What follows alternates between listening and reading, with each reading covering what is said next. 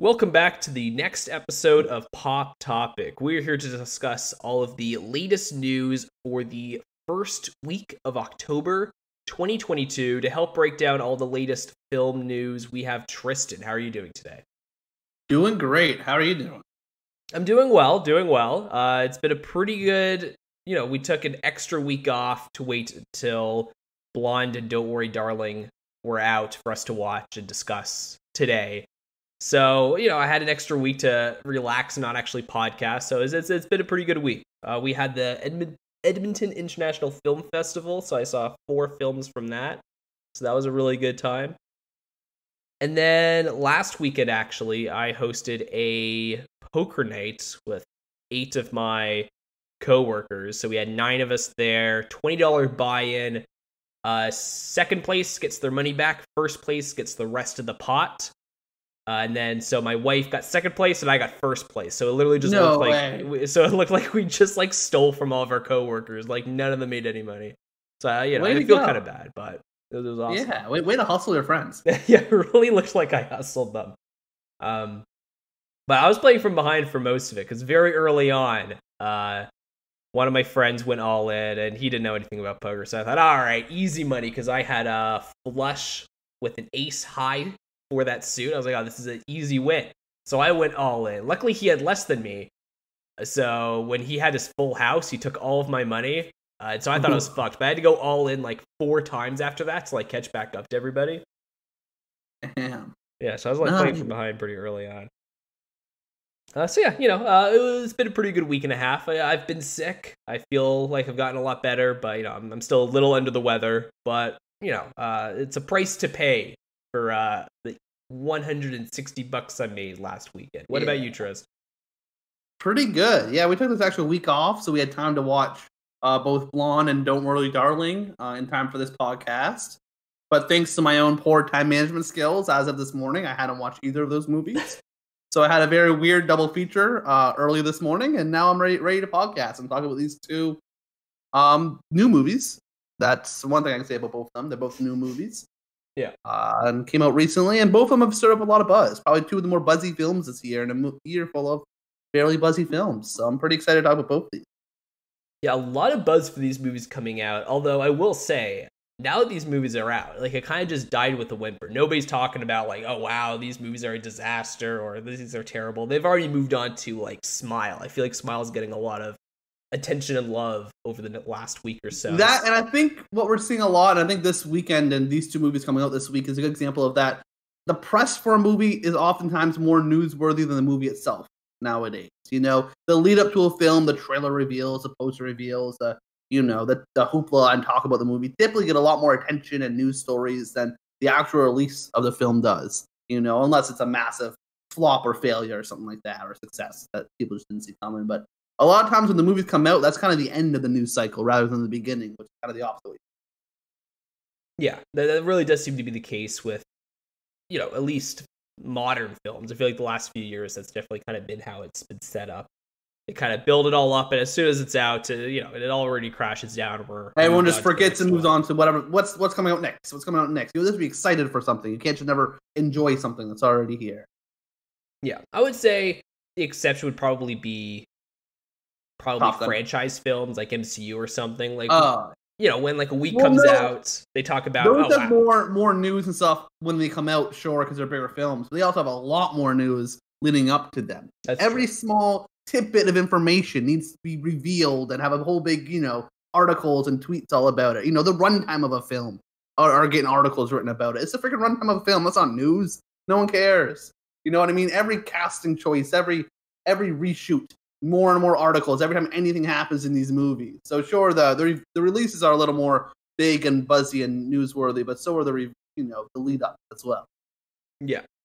Like it is just funny that Thor Love and Thunder had like weeks of news of oh my god, it's it's like a 50%. This is the end of the MCU. What a terrible score. And both films that we were discussing, Don't Worry Darling and Blonde, have worse scores, but like nobody really cares because it's not the MCU. Exactly. Like They're also both worse movies. That's neither here nor there. uh, uh, well, you know, uh, I, I might disagree, but I think I can't I might disagree, honestly. I might disagree about one of them. Yeah. Um, but yeah, it is funny that like if Thor: Love and Thunder actually got the Rotten Tomato scores of one of these two movies, then it might actually be really bad news for the MCU. Uh, so in con- you know, in comparison, MCU's pretty good. like it's not dying, unlike these two movies, which really are getting no buzz and getting no love right now from either critics or audiences. I don't really think this is a movie for anybody. No, so you want to dive in with your thoughts? Which one do we want to talk about first? Blonde or Don't Worry, Darling? Up to you. Which one did you watch first this morning? Well, we'll go in I order. watched of... Blonde first. Which okay, one did you watch? Right. Well, we'll discuss Blonde first. Even though I guess Don't Worry, Darling did release first, it was actually the one I think we both watched last because yeah. I also saw Blonde first. So yeah, we'll just do it in the order that we actually saw it. Blonde, which was my most anticipated film of 2022, which, you know, I, I, famously always pick a movie that I always think ends on a whimper for me. Last year was Last Night in Soho. This one is this, you know, is, is Blonde and, you know, probably ends on a whimper as well for me. Uh, but as a whole, I still kind of like it. And this is kind of a little foreshadow futurist. I actually think I'm way higher on these two movies than most people. I think they are both fine, almost on the verge of kind of entertaining. I don't think these are terrible movies. Um, I will save my opinions for Don't Worry, Darling when we get there. Uh, but for Blonde, I completely disagree with you. I really don't. I, I very much do not like this film. I think this is a a. Uh, I like things I like about this movie. Very first and foremost, have to Ana de Armas, they're freaking phenomenal in this movie. I thought she crushed it as Marilyn Monroe. I thought she did a really great job. And overall performances, acting performances in this movie, I thought were fairly, fairly well done. I thought they were pretty solid performances overall. But it really does focus on one central character of Ana de Armas playing Marilyn Monroe. And she absolutely crushed it. She was the, the beaten soul of the film. She, she was easily the best parts for me uh, were, were her performance. Things I absolutely hated about the film was pretty much everything else. I thought it was dreadfully boring, really slow, super choppy, jumped all over the place. The editing got nauseating at certain times.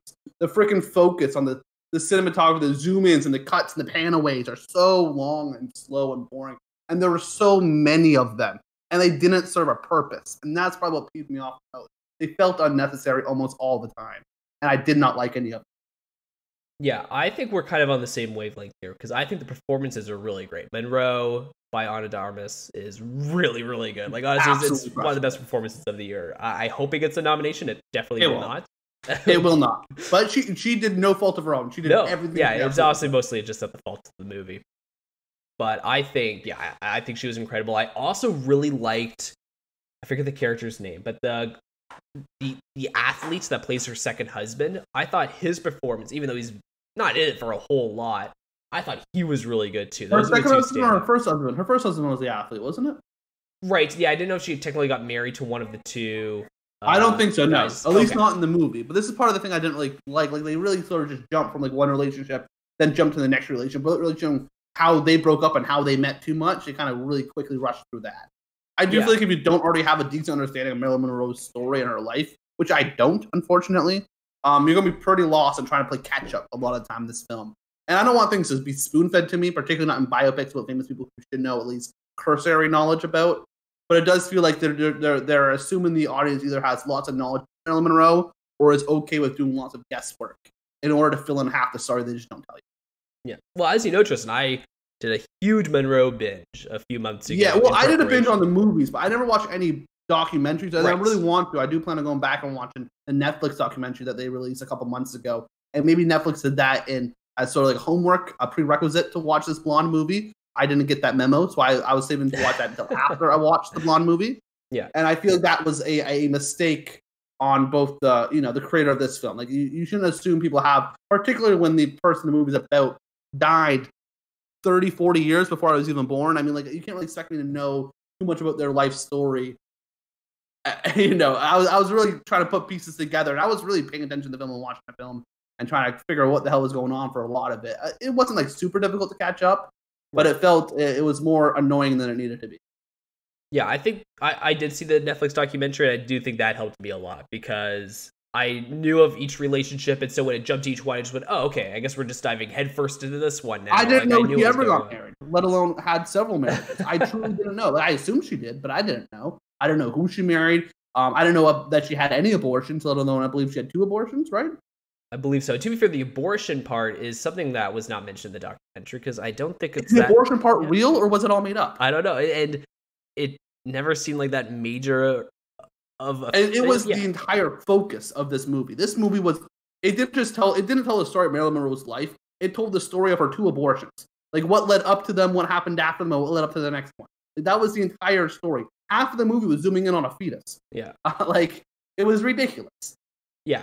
I've seen a lot about Marilyn Monroe. Watched a few documentaries. I've seen all of her major filmography, but I didn't know about the abortions. It, that might be a major so thing about her. That this is part of the made up parts, or, or or no? Maybe, uh, you know, This is why you can't just be making up parts about real people and put them into a biopic. That half of it's real things that happened. She did get married to these men. She did have relationships with these people, right? And then the other half is bullcrap. And you're you're just assuming the audience will figure that out and pick up the pieces together. Like that's that's not storytelling. You're just making bullcrap up about a dead woman for no reason.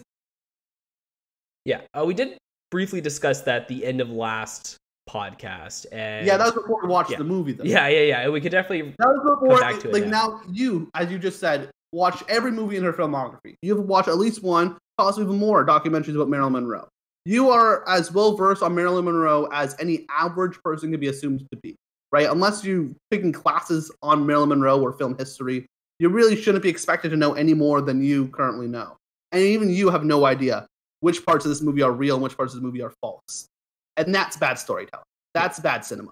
They did Uh, a yeah. bad job. I think the director was very into his own mind here. He was very much into telling whatever story he wants to tell. And I've always been the defender, as we discussed last podcast.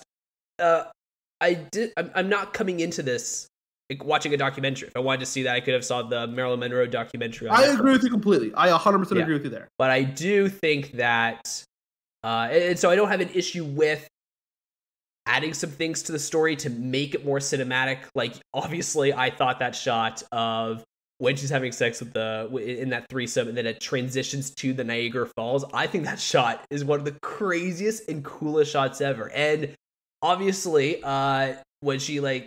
Did, did, did they need to show her having sex? Not necessarily, but it was such a cinematic moment in the movie that I thought it was phenomenal. So there's things like that that he can take out of her life and twist it into a way to make the film cinematic, to maybe tell a story he's trying to portray.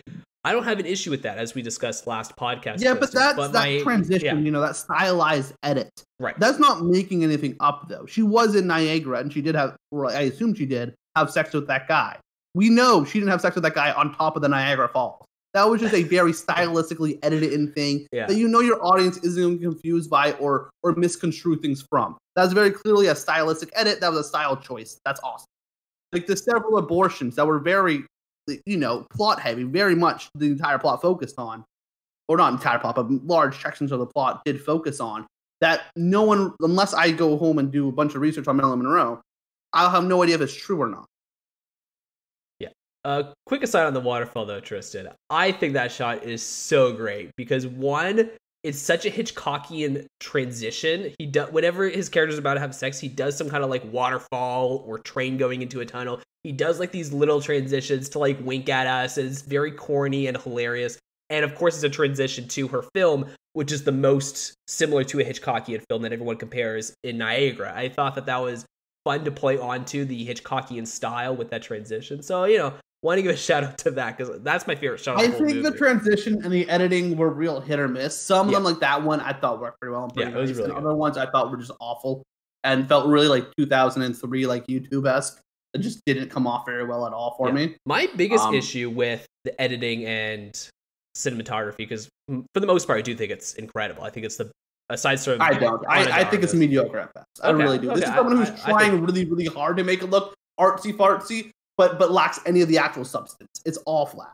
Okay, that is fair. Uh, but yeah, aside from Dalmas, I think the cinematography is my favorite. But I don't like the constant change from color to black and white. I think that was so mishandled. At first, I thought, oh, okay, this is really great.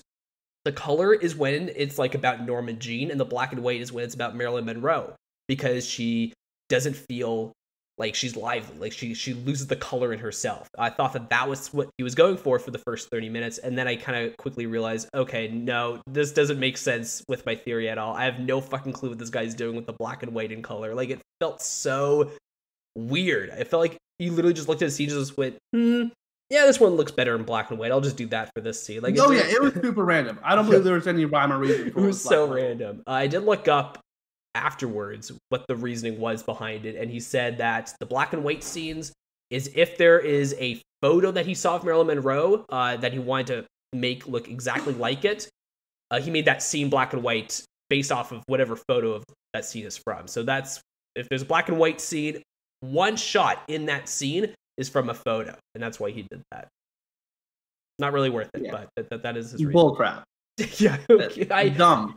It was so bad. I I really think that Norma Jean in color would have been so clever. Uh, but he, I don't know. There's a lot of directing choices in this that is a huge miss. That being one of them. That would have been awesome because the entire second half of the movie would have been black and white, right? Uh, well, yeah. Well, except, but that's what it would have been so great, Tristan. If like, no, that would have been yeah, awesome. That would have been way better. Most of it would have been black and white by the last half, except for like if she had like one moment near the end where she kind of reflected on who she was as a human being before being Marilyn Monroe, and that was in color. Like it would have just felt so powerful at the end of the movie.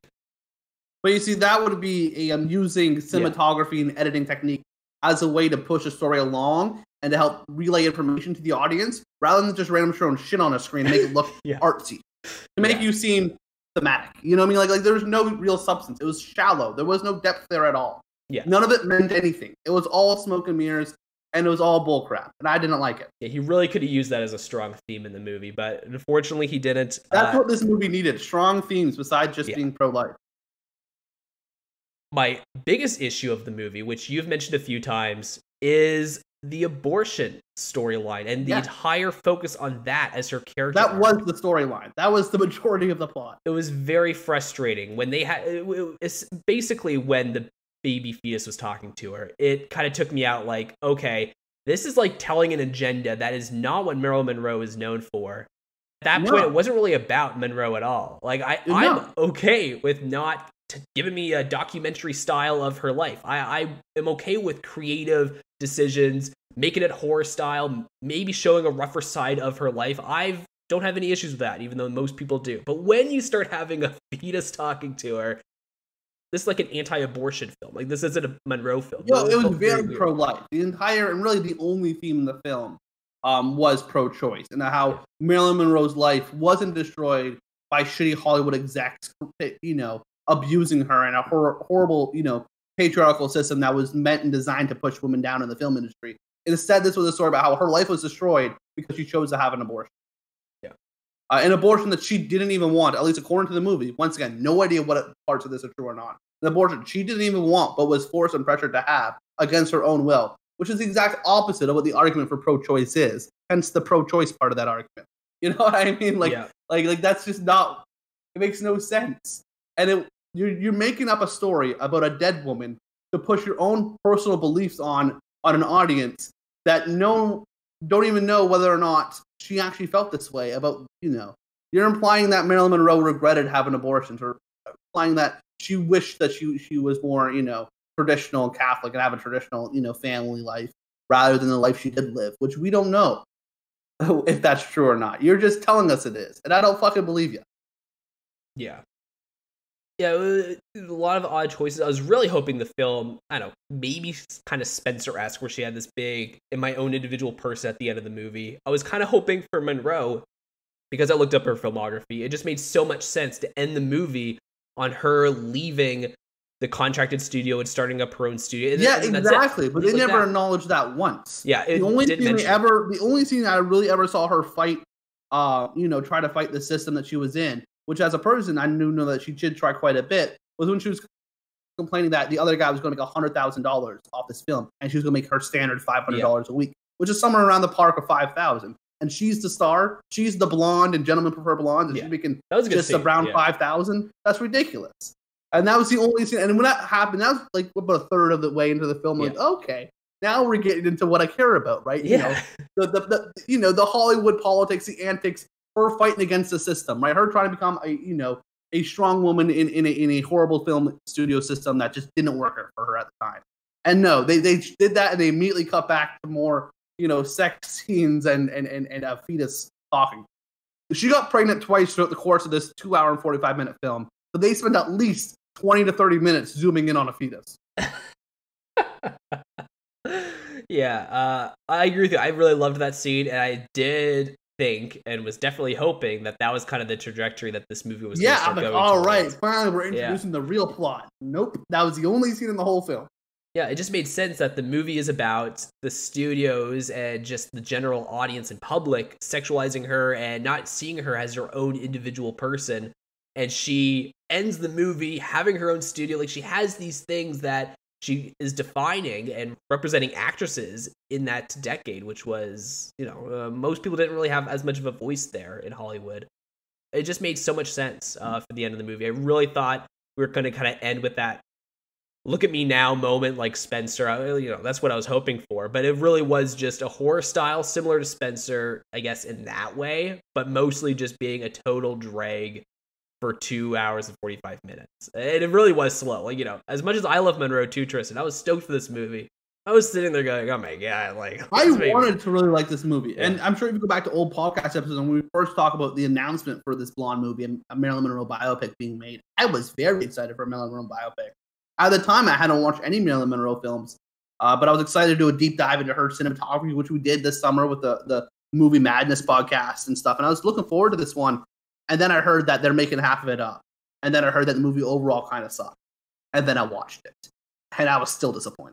Yeah. This thing was just bad. Beside Ana de Armas's performance, I don't think there's a single other good thing I can say about this film. I think everything else freaking sucked. I think I think it was awful. I didn't like the plot. I hated the editing. The runtime was too long. It was too slow. None of it made any sense. There were no real themes or real messaging besides just pro pro life. I guess is the only theme of messaging I could find in there, which if you're pro life, that's fine. I disagree with you, but it's fine. All right. Don't go making up an entire story about a dead woman to push your agenda on me. All right. That's not what I'm here for. I don't care for that. Also, this movie didn't need to be NC 17. There was only one scene in the whole film that was NC 17, and it wasn't necessary. Yeah. When I heard it was NC 17 and I heard Netflix saw it, I was like, oh my God, this is disgusting. Please edit this. I thought, oh my God, this has to be like the most graphic, most insane movie ever. And no. it, it, I mean, was... Ana de Armas was topless for half the film, um, because this is a movie promoting women in film. Uh, but then a uh, the only other scene was when she gave JFK a blowjob. A spoiler alert, I guess. Um, which that scene was unrelevant. JFK was introduced for that one scene, just so we can watch Ana de Armas pretend to give him a blowjob, immediately cut away later, never go back. Yeah. Never relevant again. Crazy scene though, Mike. I, I, like could I was covering my eyes during some, but it, it was fucking brutal. I thought it was just dumb. It was just stupid. Like I didn't hate it. I, yeah. I felt nothing but apathy. All I wish was that it would be over. At that point, uh, you know, it was already two hours plus in. Tris is just sitting there like, "Oh my god, is this over?" no, yeah. it, it, was a little more. It was more in the middle. I think it was pretty much like smack dab in the middle of the film. I think. No, no, no. It was definitely near the end. JFK was one of the very last moments in her life.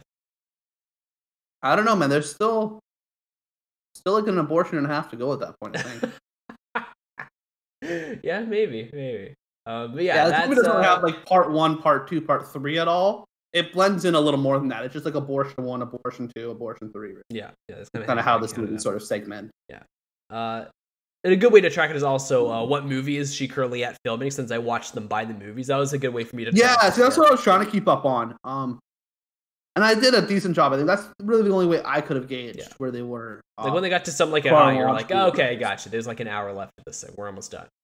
Yeah. Though I tried to pick all the films I thought they would have been referencing in the film for the movie Madness, and I didn't pick Don't Bother to Knock.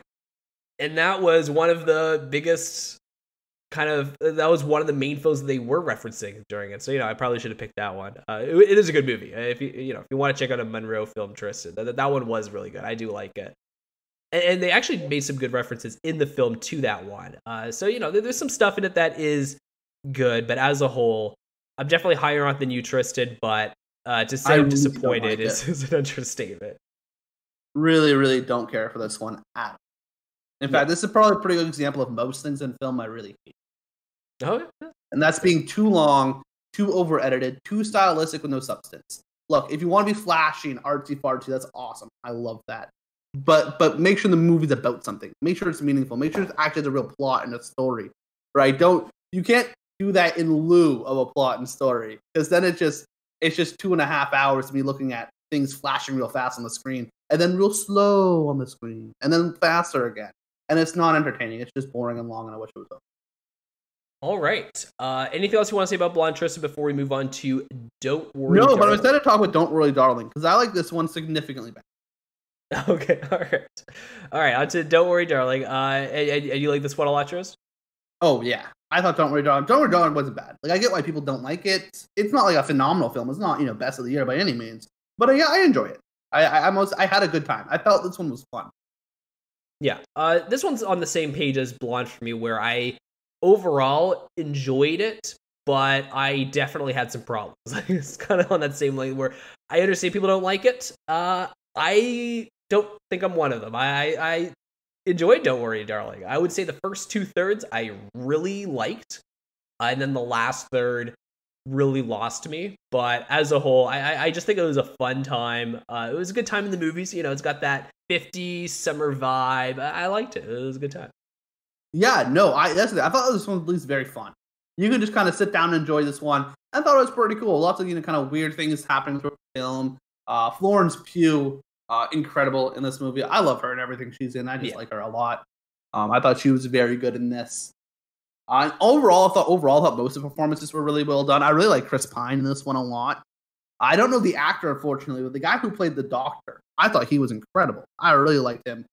Um, The Doctor? Harry, pardon me? Sorry, the Doctor? Yeah, the Doctor. Sorry, uh, He was only in like three scenes. Well, no, he wasn't. He was. He was like Chris Pine's sort of right hand man, I guess. Like Chris Pine's number two. His his wife? No, not the female doctor. No, oh, the one that the sorry. one that came oh, to the sorry. house and he had the briefcase. Oh yeah, sorry. I I know who you're talking about now. Yeah, the uh, like the guy that had the He was great. briefcase. That whole scene with him Yeah. in the house uh, with Florence Pugh and her trying to get information from him and him trying to find out what happened. That that was probably one of my favorite scenes in the movie. That one and the dinner scene when they're at the dinner table together. Well, they had like the dinner party and they invited you know a couple couples over to the house Yes. for dinner party. Those two scenes were easily probably my, my favorite parts of the film. I thought the plot twist at the end, I enjoyed it. I can see why some people won't like it. Um, but I, I enjoyed overall the sort of plot twist happen. I don't want to spoil anything. Um, but obviously this whole movie's kind of leading up to something. You know what I mean? You know something's going on from pretty early on. And they uh you know, little things here and there start building and building and building. And I thought the plot twist was fun. Um but I think that the big difference here between this one and Blonde is like if this one, if you sit down and you watch it, kick your feet up, it's not a bad time. It's a good ride. You know what I mean? Don't get me wrong. If you go over this one with like a fine tuned cone, you can find a hundred little plot holes. You know what I mean? I'm sure there's a bunch Yeah. of plot holes throughout the film. It, it can't be that hard to find. However, like you have to go over Blonde with a fine tuned comb in order to find the plot. And I think that's the big difference here. Yeah, the, the more I think about it, the more I don't like it. But I just try not to think about it because I, I had a good time when I watched it. I think the first two thirds are really fun. I think Florence Pugh, like you said, is really fun. I think Chris Pine's pretty good. Uh, I thought just- I, I thought it was gonna be a little more important, honestly. Yeah, it's Chris. It's just Chris Pine being Chris Pine. That's kind of what he does in every movie. I feel like, uh, and, and in this one, he's he's, he's doing okay. Uh, I, I liked him. Um, yeah, I Yeah. like Chris Pine a lot. I thought he was really good. it's a good movie. I guess I don't got that much to say about it. I, I you know, you kind of know. Which one did you like more, Blonde or or Don't Worry Darling? I think I like Blonde more, but they're pretty neck to neck. Wrong pick. Like, I don't. like I truly, besides Ana de Armas' performance, which I can't understate how it Right. was a great performance. Really good. But there are lots. At least I'm sure there are lots of other good movies that Ana de Armas absolutely kicks ass in, that you can watch better than this one. Um, there's really no other reason than her her great performance uh, to watch this film. No other no other reason to watch the movie at all.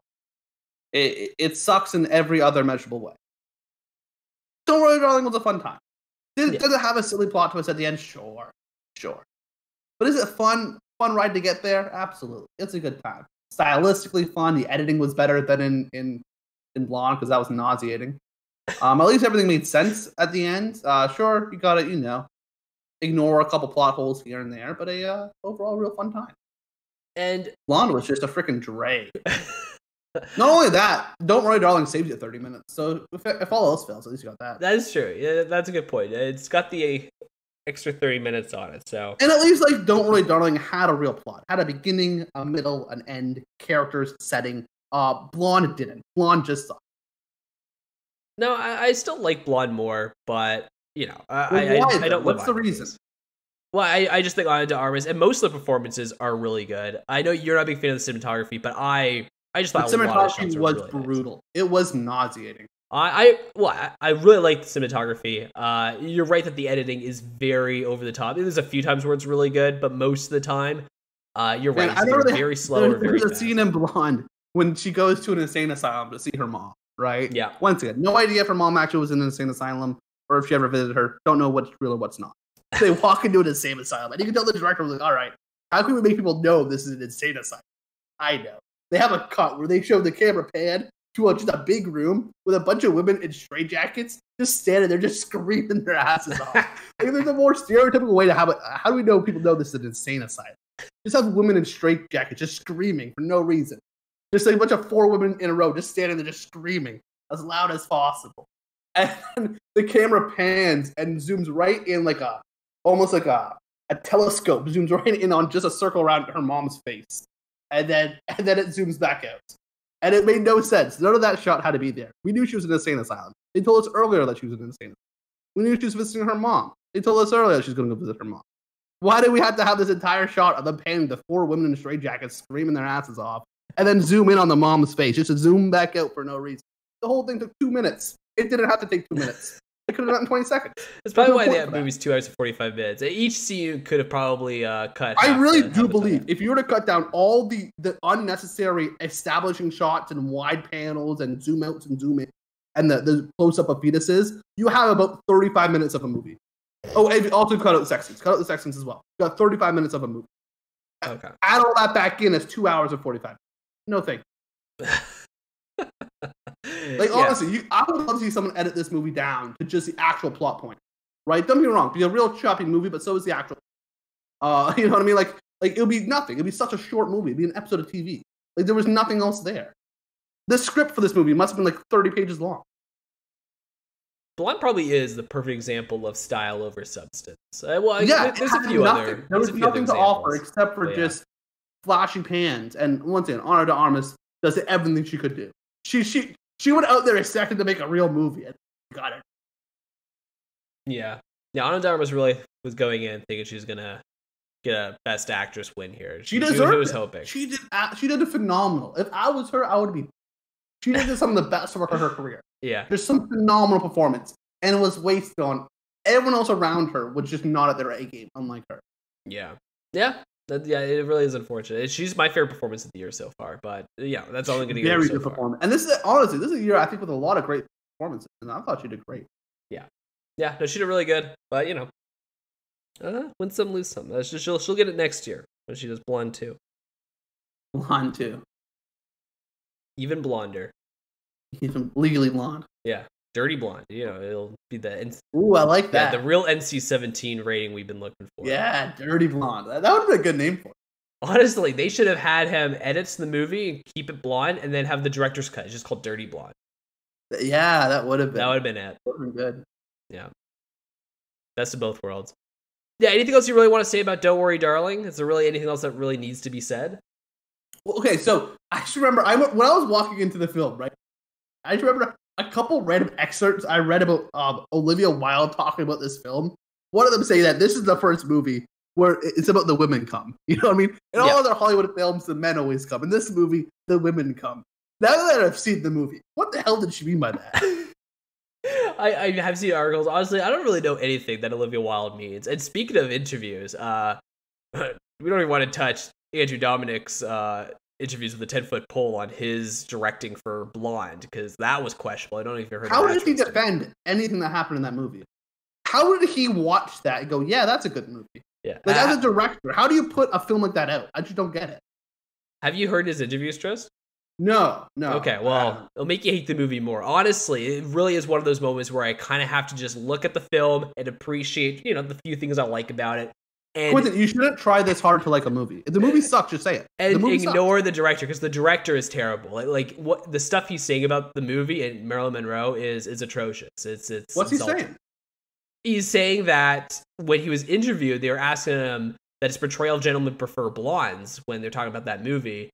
Uh, they they didn't think that it was you know the, the film is about like you know women empowerment and how they're kind of like mocking men stereotypes of the you know the females in the 1950s and they were talking to dominik about it. Dominik was like yeah but like it's just monroe being a, a dumb blonde in the movie right? And they were like well not really. Have you seen the movie? And dominik just went no i don't really want to watch stupid movies like that. Like he hasn't seen the movies that monroe is famous for. Even i've done that. This dude literally just looked at her and just went I'll tell my abortion movie with this. Like he literally does not care about Monroe. He hasn't seen her film. Embarrassing. Yeah, absolutely embarrassing. That man should never get a job again in Hollywood. It's kind of crazy. Like our little brother is 15. Is that how He's old? 17. Ah, I don't. I, I, don't know how old he is. He's seven. I don't go to his birthday parties. Our little brother's 17, and even he's seen more fucking Marilyn Monroe movies than this guy. I can't. I couldn't believe it. Look, I'll, well, here's the thing. Our brother's 17, and I guarantee you he could direct a better film. guarantee you. He would have a better, he would do a better job at telling a story, a real, you know, an actual story than this guy could. This guy can't do it to save his life. That was embarrassing. That yeah. what he put out, if he thought that was an actual good film, he should feel embarrassed. He can't do his job. Like he gotta get a new job. Yeah. He can't do this. if it means anything, Tristan, uh, I'm pretty sure this is his last movie because his reaction to Netflix of refusing to change the movie. Like no studio wants to have a director. Here's the thing. Screws them over. I I'm when I first heard that he was taking the stand, not changing his movie to Netflix. I'm like, yeah, good for you. Do that. You know, I was thinking that I too, believe yeah. in an artist's vision. I do believe movies are art, and I believe in an artist's vision. And if you're passionate for a project, you're meaningful for a project. Defend it. Don't let some production company tell you, you know, to change things.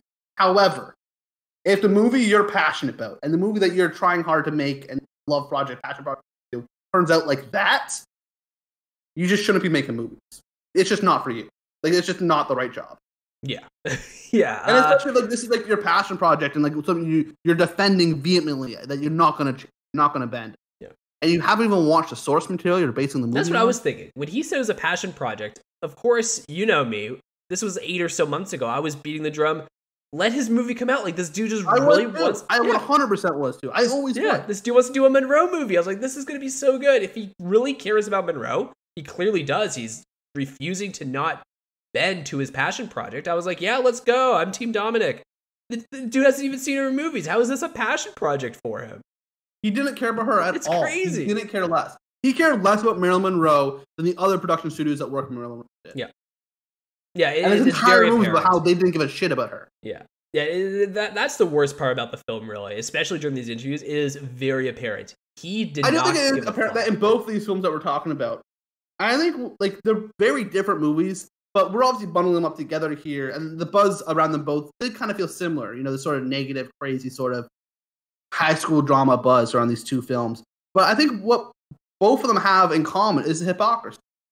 Right? Yes. Marilyn Monroe was supposed to be a film about how women are mistreated in Hollywood, about Hollywood executives listen to women and have their voices heard and they're you know seen by all watched by all seen by none right you know the tagline for the movie and he clearly as a director didn't give a fuck about marilyn monroe no right which the whole movie was like about how hollywood directors don't give a fuck about her and this guy also clearly just didn't either and whereas don't worry darling was all about how a woman who, who who's in a spot who who knows something's wrong she believes something's not right here she doesn't know what's wrong but she knows something's not right here and she's trying her hardest to be heard. Have anyone to listen to her that something's wrong, something's real wacky here. But she keeps putting down by all the men and also all the women around her who are siding with the men.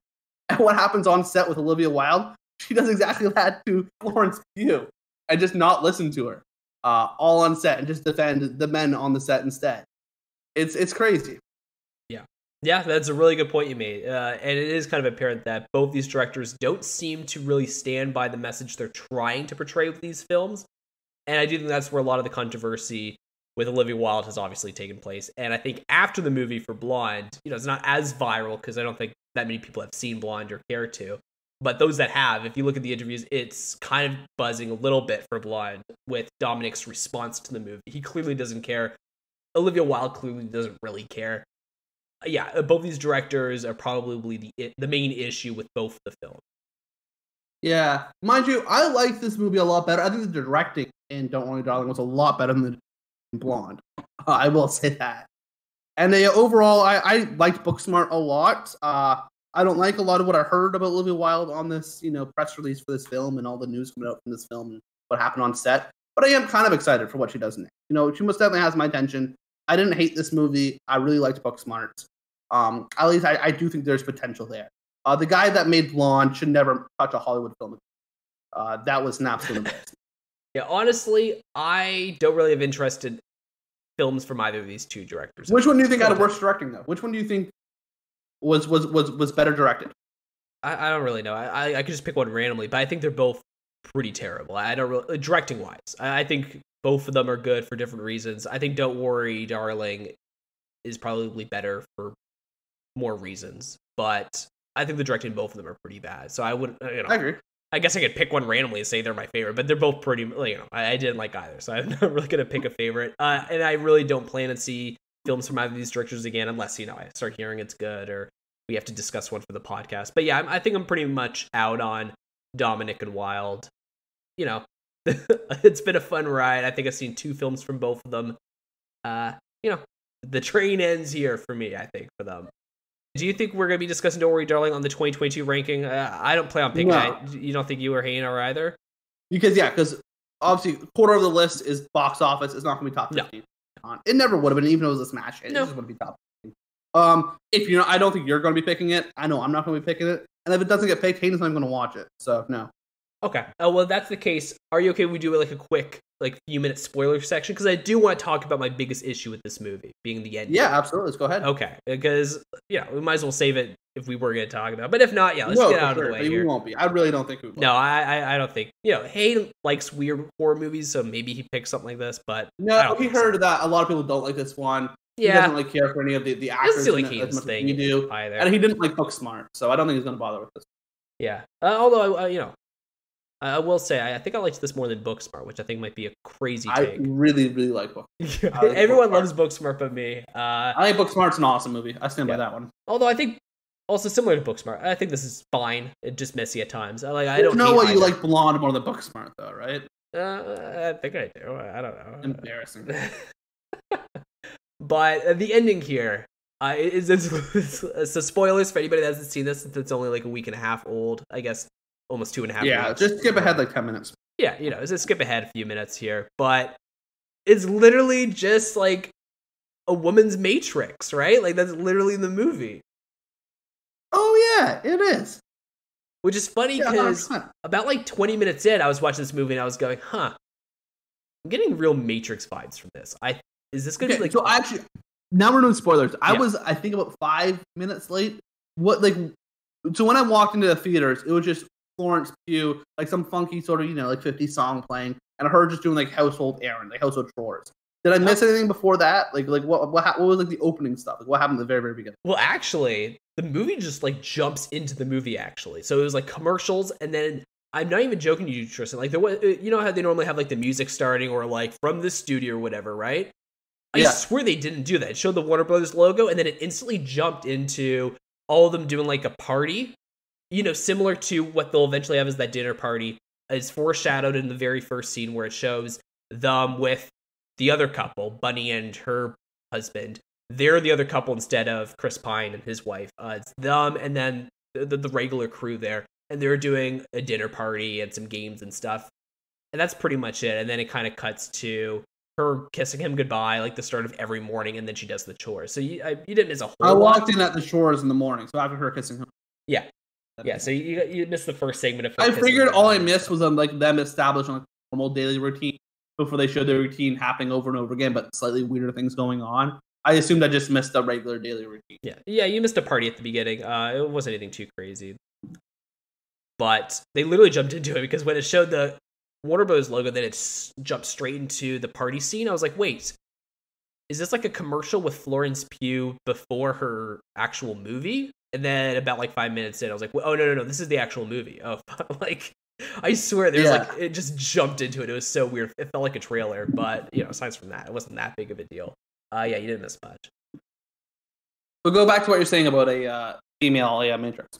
yeah so like 20 minutes in i was thinking is wait is this gonna be like i'm getting like weird Matrix vibes. Not like it reminded me of the Matrix, but more like I was watching this going, it feels like I bet you she's just in like some virtual game or something. Like or like some kind of like she's got this headset on and she's like tapped in and she's not in reality. Uh, and then, and then I kind of just like, there's no way it's that. There's got to be like something way crazy. But no, that, that ended up being the twist that it was kind of just a female Matrix where the men get them stuck in, which makes it way crazier that like the guys have to like program them. Yes, I didn't the see the plot twist coming, but I thought that was a pretty. I thought that was a pretty tough. I thought it was. To be fair, I, I didn't hate it. I think they needed to show a bit more of the real world to explain that because they kind of just showed it for a few minutes and then went back to the alternate reality. Because they need to explain this more to me. Like why the hell are guys wanting to do this? Why the hell are guys like man these girls they have as much equality as us. What my my white my, my girlfriend has a job? Get the uh, okay. I think i see why you don't okay. I know where you're coming from now yeah i think why i didn't see, have such an issue with that then I know what you mean. They don't show too much of the real world. Like, why? Why was Harry Styles' character wanted? To yeah, I kind of want to know what the fuck is going on in this guy's mind. Like, how much do you know about like incel culture and stuff? Uh, well, yeah, he's definitely kind of an incel. I know a little bit of it. No, like, like, because one of the other quotes that I heard, I wasn't going to talk about the, too too big into this kind of stuff. Um, from Olivia Wilde, she said that she based Chris Pine's character on Jordan Peterson. You know who Jordan Peterson is? No, I don't. I don't know who that is. Okay, she also called him King of the Incels, which he basically you just some like one, you know, a big, you know, in space, you're the leader of the incel community, like just some some dickhead who thinks that yeah, you know, women should be the housewife and, and all that kind of stuff. And so the podcast that he was listening to, Harry Styles' character was listening to in the real world, was sort of a spoof on like an uh, on sort of like an Infowars or a um, you know Jordan Peterson's podcast. They kind of a uh, very a very as like 1950s view on women, right? They should be housewives, good Christian family, nuclear family, um, men are the breadwinner, men are the ones in charge, men make the decisions, those kind of things. And so the reason why Harry Styles was doing this is Harry Styles in the, in the film, he was an incel. He, he, he was someone with, you know, real re- regressive beliefs on women and, and, and, you know, general, you know, real good Christian values, that kind of stuff. They, they, they believe. Incel stands for involuntary celibate, for those who don't know. It's, it's men who, who, who believe that the reason they can't get laid is because of feminism's bad and feminism gives women choice, which feminism doesn't give women choice. Women had choice feminism just a movement for them to have that choice. And so that's that's why Harry Styles was doing it. That's why I connected with that a lot faster. I understand a lot more people like that, you know, that kind of mindset. So I immediately got it. I wasn't confused on why he was doing it or anything. That I immediately understood. Yeah, the real life footage is just she comes home from being a nurse and he's like, Do you want to have sex? And she's like, I just worked 30 hours. I want to go to bed. He's like, Fuck, maybe if she didn't work 30 hours, she'd fuck me. So we You see, like, that's the mindset, right? If, if women weren't working, it's just it's crazy to me. I thought that entire twist of oh, he throws her into this sleep chamber and like does he feed the uh, like there's just so many questions I do have of it, right? Like uh, the Matrix answers it all. This one does not. Like how does she eat when she's stuck in this chamber? Like, would, wouldn't she die in a few days when she's sleeping? Or is the food? Well, if they die in the virtual world, die in the, does That's the food they eat I in the virtual understand. Yeah. Does the food they eat in the virtual world fuel them in the real world? Hmm. Interesting. I don't know how that would work, but I guess if you die in the world, I guess if you eat their like I don't know. But then if you so pee they, in the world, do you pee in the real world? Like I don't know. There's so many questions I have. And here's here's another question I have. Um, so when we saw like the the real world segment, right, the flash yes. to the real world, and it was her going to work, her getting back from work, you know, him complaining about her, you know, yeah. not making dinner, how he had to make dinner, that kind of stuff. Was that like a flashback before they ever went into the uh the victory simulator thing? Yes. Or is that when she got out for a bit and before he put her back in?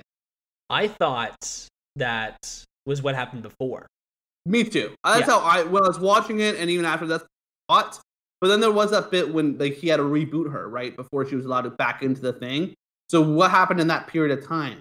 Like, did she just not actually wake up? She was still sleeping in the yeah. I believe she was thing. still sleeping. Uh, they were just rebooting her in the virtual world, but in that yeah, brief, that's what I gathered yeah. too. That's but in that brief second of them transitioning was when she was able to look into the real world and see what happened. So I think that's what helped piece it all together for her. But yeah, I, I, I she was definitely still in the in the virtual world.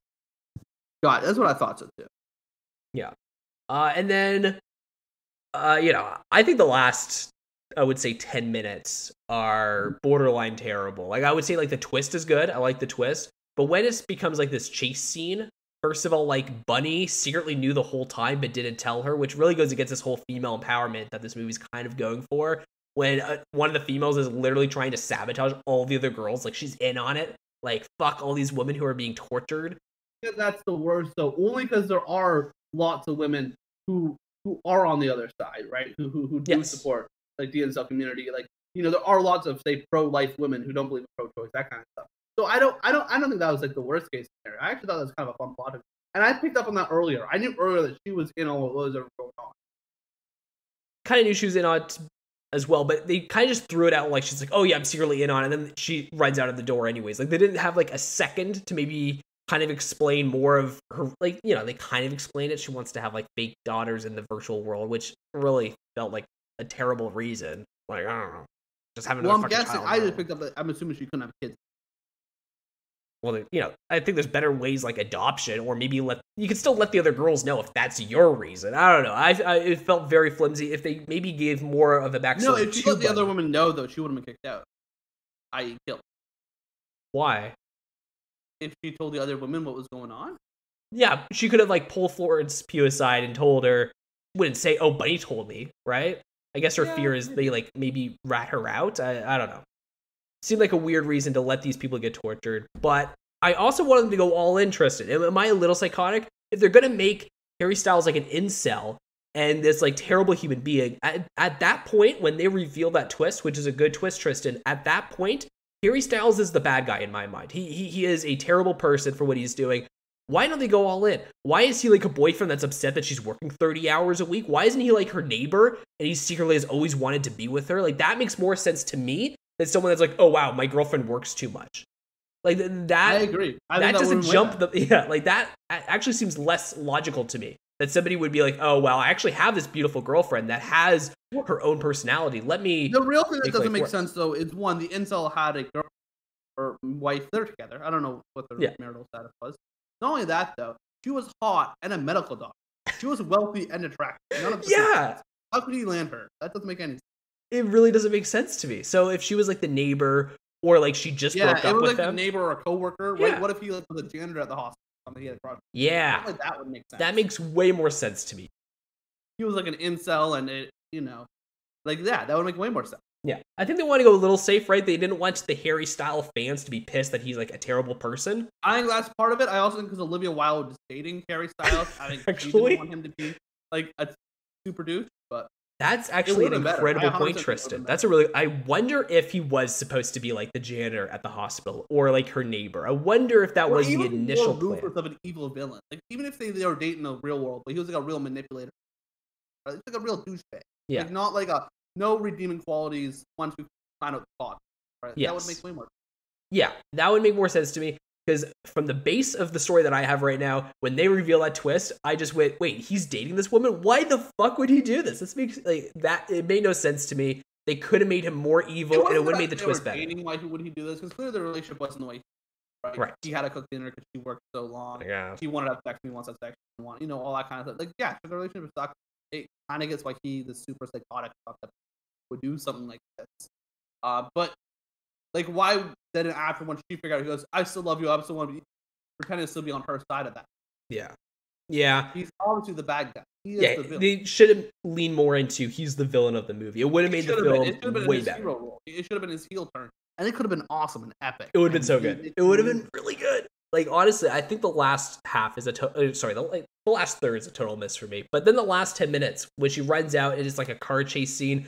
It goes from like really fun thriller to just like a dumb campy movie. Like it's not fun for me anymore because the last ten minutes is like them. They, they're like reaching out of the car trying to grab her. What are you gonna? She's in a fucking That's what I vehicle. was thinking. Like when they were chasing him, like, what are they planning on? what's their plan? Like they're like, what happens if you grab her? She's literally driving a vehicle. Like you're gonna Yeah. get pulled out of your vehicle. Like what? What are you talking about? This is a horrible idea. It doesn't make like the, last ten minutes is like it is really rough. I don't know if they just forgot how to make the ending of the movie, but then she Or like runs up and then an action scene. I guess. Yeah, maybe they thought there's not enough action in this film, but I really hate uh, it when, when it feels like movies at the very end goes, well, we have to close out with an action yeah, because you can't close a movie without with anything but an Yeah. action.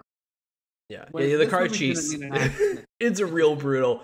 It's I I don't know. Uh, Like the last twenty minutes, I was getting really checked out, but for the most part, besides that, I thought it was a really fun time. I- I don't yeah, know no, I thought doing. movie was great. I thought it was way better than Bond. Fun one. Yeah, I guess. Uh, I like them both pretty equally. Where I think overall it's flawed, but there's stuff I like from each of them. It's good.